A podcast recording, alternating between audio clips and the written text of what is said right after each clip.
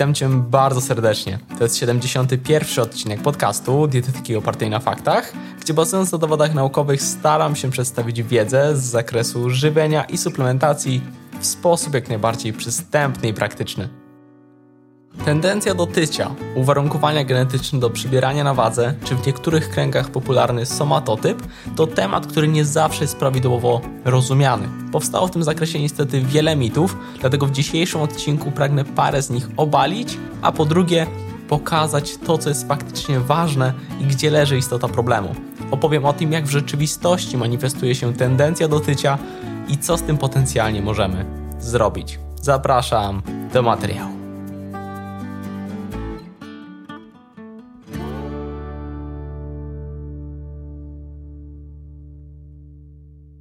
Zacznę od popularnego w niektórych kręgach somatotypu.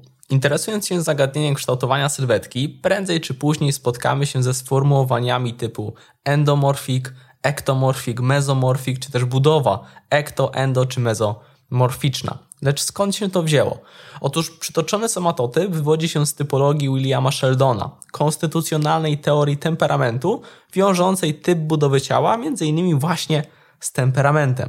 W swojej książce Sheldon sklasyfikował wszystkie możliwe typy ciała według skali od 1 do 7 dla każdego z trzech somatotypów. Na podstawie numeru tego typu można było rzekomo przewidzieć cechy psychiczne danej osoby. I tak, typ ektomorficzny to osoba chuda i zwykle wysoka, opisana jako łagodna, spokojna, introwertyczna. Typ mezomorficzny to osoba umięśniona, opisana jako ekstrawertyczna, dominująca, asertywna, natomiast typ endomorficzny to osoba z większą masą ciała, zwykle niższa, opisana jako przyjazna, lecz leniwa. Oczywiście typologia Sheldona i zakres, jaki obejmowała, był bardzo szeroki, choć nie obejmowała diety czy dietetyki ogólnie, co jest paradoksalne, widząc ile artykułów w internecie łączy te dwa wątki. Jego opracowania spotkały się niemniej z ogromną falą krytyki. Nie będę wchodzić w szczegóły, lecz obecnie uznaje się je za pseudo-naukowe. W ciągu całego naszego życia możemy zmieniać się między typem sylwetki. Jeśli przytyjemy, nasza budowa będzie przypominać endomorficzną, jeśli mocno schudniemy, ektomorficzną, a jeśli zaczniemy ćwiczyć, to po pewnym czasie mezomorficzną. Odnosząc to jeszcze do tego, co nas interesuje, a więc innymi tendencji do tycia, pewnych uwarunkowań mających sprzyjać przybieraniu na wadze, to należy podkreślić, że nie ma wiarygodnych dowodów naukowych wiążących somatotyp z tendencją do tycia, czy też tempem metabolizmu i tym podobne. A niekiedy się tak właśnie e, sugeruje. Kwestia tendencji do tycia jest znacznie bardziej złożona i zupełnie nie dotyczy somatotypu. W takim razie czego? Otóż w obiegowych przekonaniach można spotkać się z różnymi twierdzeniami. Niektórzy sądzą, że ponieważ tyjemy od nadmiaru kalorii, to otyłość wynika tylko i wyłącznie, cytuję, z obżarstwa i lenistwa. Z drugiej strony, otyłość często tłumaczy się genetyką. No cóż, Otóż zarówno twierdzenie, że otyłość wynika wyłącznie ze słabego charakteru, lenistwa czy braku umiaru w jedzeniu, jak i z drugiej strony wyłącznie czynników genetycznych, to mocne niedomówienie. Oczywiście do przybierania dodatkowych kilogramów niezbędna jest nadwyżka energetyczna, to fakt i trzeba to podkreślić, lecz nie oszukujmy się. Jednym przychodzi to łatwiej, innym trudniej. Każdy z nas zna osoby, które jedzą lub deklarują, że jedzą dużo i to często niezdrowego, wysokokalorycznego jedzenia i są szczupłe, oraz z drugiej strony są osoby, które jedzą lub deklarują, że jedzą mało, a borykają się z nadmierną masą ciała. Stąd pewne predyspozycje występować muszą i występują, lecz manifestują się na wielu podłożach. Po pierwsze, nasza skłonność do podejmowania aktywności fizycznej i głównie mam tu na myśli aktywność dnia codziennego oraz spontaniczną aktywność fizyczną. Jedni mają pracę fizyczną, drudzy siedzącą, inni mieszaną. Jedni nawet przy pracy siedzącej ciągle się wiercą, wstają, zmieniają położenie, tupią nogą, a inni wręcz przeciwnie. Wyglądają tak, jakby zaraz na tym fotelu mieli usnąć.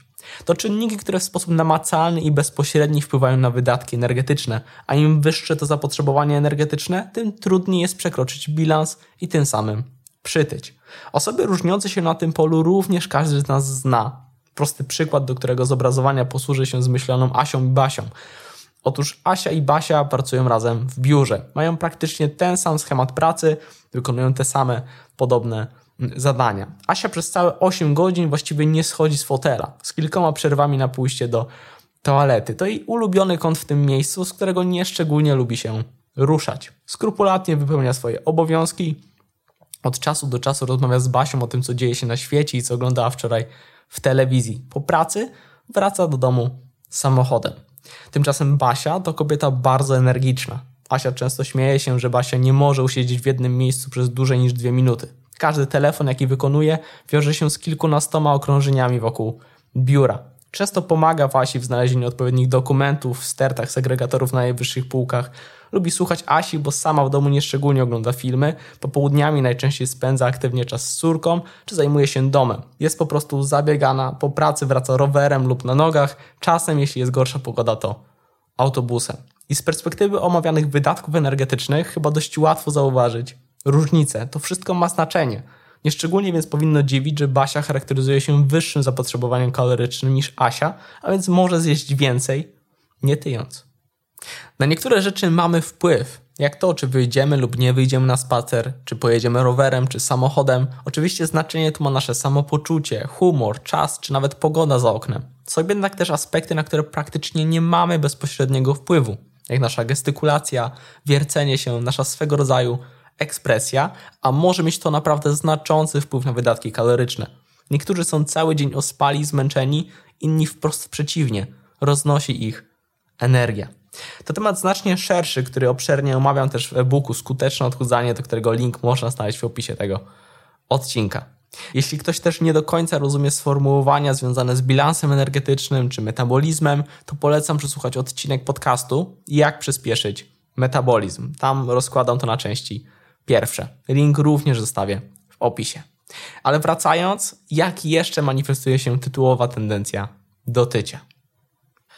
Ogromne znaczenie mają nasze nawyki. To szeroki temat, bo dotyczy on zarówno naszych nawyków żywieniowych, czyli pewnych smaków, doboru pokarmów, czy czasu ich spożycia i ilości, jak i nawyków w zakresie aktywności fizycznej. Badania naukowe pokazują, że takie kwestie jak na przykład tempo jedzenia, mm, jedzenie posiłku z towarzyszącym przeglądaniem telefonu czy oglądaniem telewizji, generalnie higiena jedzenia i tym podobne mają istotne znaczenie w kontekście spożycia energii. Jedzenie w pośpiechu, przy okazji, w trasie, wykonując milion innych czynności, bo cytuję, szkoda czasu, może wiązać się ze spożyciem większej ilości energii lub gorszą kontrolą apetytu, co sprzyja tendencji do tycia.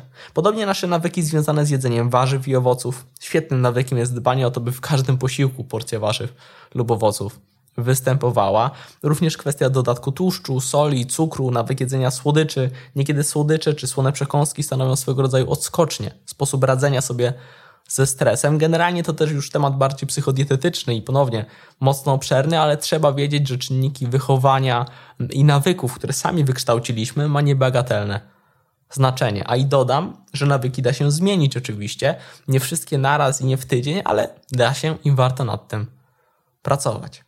Kolejny aspekt to uwarunkowania genetyczne różne, wpływające na kontrolę apetytu czy wydatki energetyczne. Co ciekawe, ogólnie udział czynników genetycznych w rozwoju otyłości szacuje się na około 40 do 70%, więc nie jest to mało, lecz finalnie decyduje o tym tryb życia. Niektóre dane wskazują, że poprawa przestrzegania zdrowych wzorców żywieniowych może bardzo istotnie osłabić genetyczne powiązanie z przyrostem masy ciała. Bo nie oszukujmy się, finalnie to zdecydowanie czynniki środowiskowe mają znaczenie. Swego rodzaju skrajnym przykładem w kontekście genetyki może być zespół Pradera Williego. To taki przypadek naprawdę bardzo trudny, gdzie zapotrzebowanie energetyczne jest mocno obniżone, a przy tym jednocześnie występuje ciągłe, niepohamowane uczucie głodu.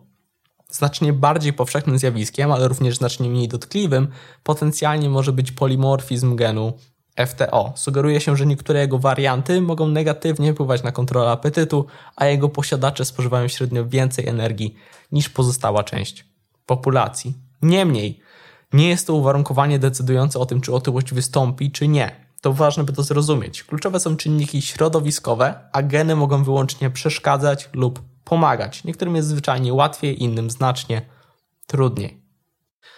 No dobrze, oczywiście to nie wszystko, pośrednie lub potencjalne znaczenie może mieć znacznie więcej czynników, jak na przykład współczesna, wysoka dostępność jedzenia i to jeszcze bardzo smakowitego jedzenia, czy udogodnienia, które sprawiają, że ruszamy się mniej. Nie bez znaczenia są też kwestie związane z chorobami, przyjmowanymi lekami, wchłanianiem i wiele, wiele więcej. Pragnę jednak podkreślić, że wiele z tych aspektów jest po części przynajmniej modyfikowalna. Innymi słowy, w zdecydowanej większości przypadków, czy to jeżeli chodzi o nasze nawyki, czy po części aktywność, czy kontrola apetytu itd., tak możemy wpłynąć na to w sposób zmniejszający ryzyko zyskania nadprogramowej masy ciała. Trzeba mieć w tym zakresie po prostu odpowiednią wiedzę i potrafić tę wiedzę wykorzystać w praktyce. To, co chciałem tym materiałem przekazać, to po pierwsze kwestia somatotypu to mit, a po drugie rzeczywiście w kontekście tendencji do tycia jedni mają łatwiej, inni trudniej, lecz finalnie to my sami odpowiadamy za nasz tryb